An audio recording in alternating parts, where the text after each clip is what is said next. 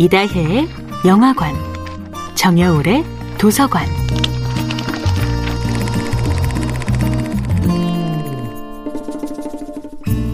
안녕하세요. 여러분과 아름답고 풍요로운 책 이야기를 나누고 있는 작가 정여울입니다.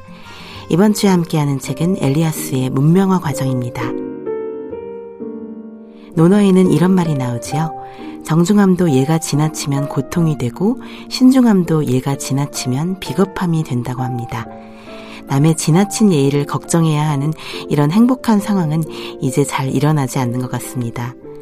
출세와 성공을 위해 강한 자들 앞에서 지나치게 깍듯하게 예의를 차리는 아첨쟁이들에게서나 볼 수 있는 과잉 예절이겠지요. 하지만 아무리 빛나는 것도 아무리 출중한 것도 타인에 대한 존중이 없다면 그 재능이 비범해 보이기보다는 오히려 야비하고 영악해 보일 수도 있습니다. 임방이 공자에게 예의 근본이 무엇이냐고 묻자 공자는 이렇게 말합니다. 장하다 그 물음이여. 얘는 사치함보다 차라리 검소함이 낫고 상례는 형식보다 진심으로 애도해야 한다. 화려한 형식보다는 소박함과 검소함을 택하고 복잡한 거칠애보다는 진심으로 슬퍼하는 마음이 더 중요하다는 것이지요. 그러니 인간에 대한 예의에서 가장 중요한 것은 형식이 아니라 진심이겠지요. 가까운 사람들 앞에서도 예의가 필요합니다. 부부 사이, 부모 자식 사이, 가장 친한 친구 사이에도 서로를 향한 예의가 필요합니다.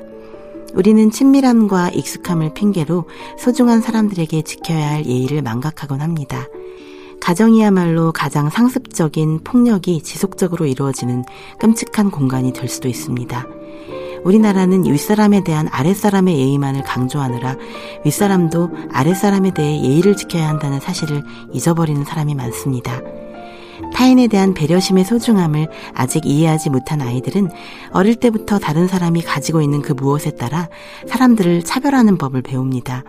더 많이 배운 사람, 더 많이 가진 사람, 더 강한 힘을 휘두르는 사람에게 머리 숙이는 법을 배웁니다.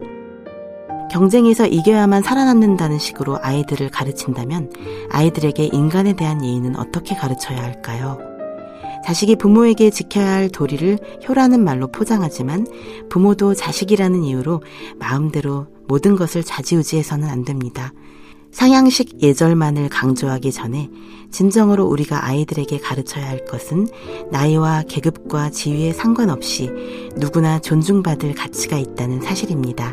정여울의 도서관이었습니다.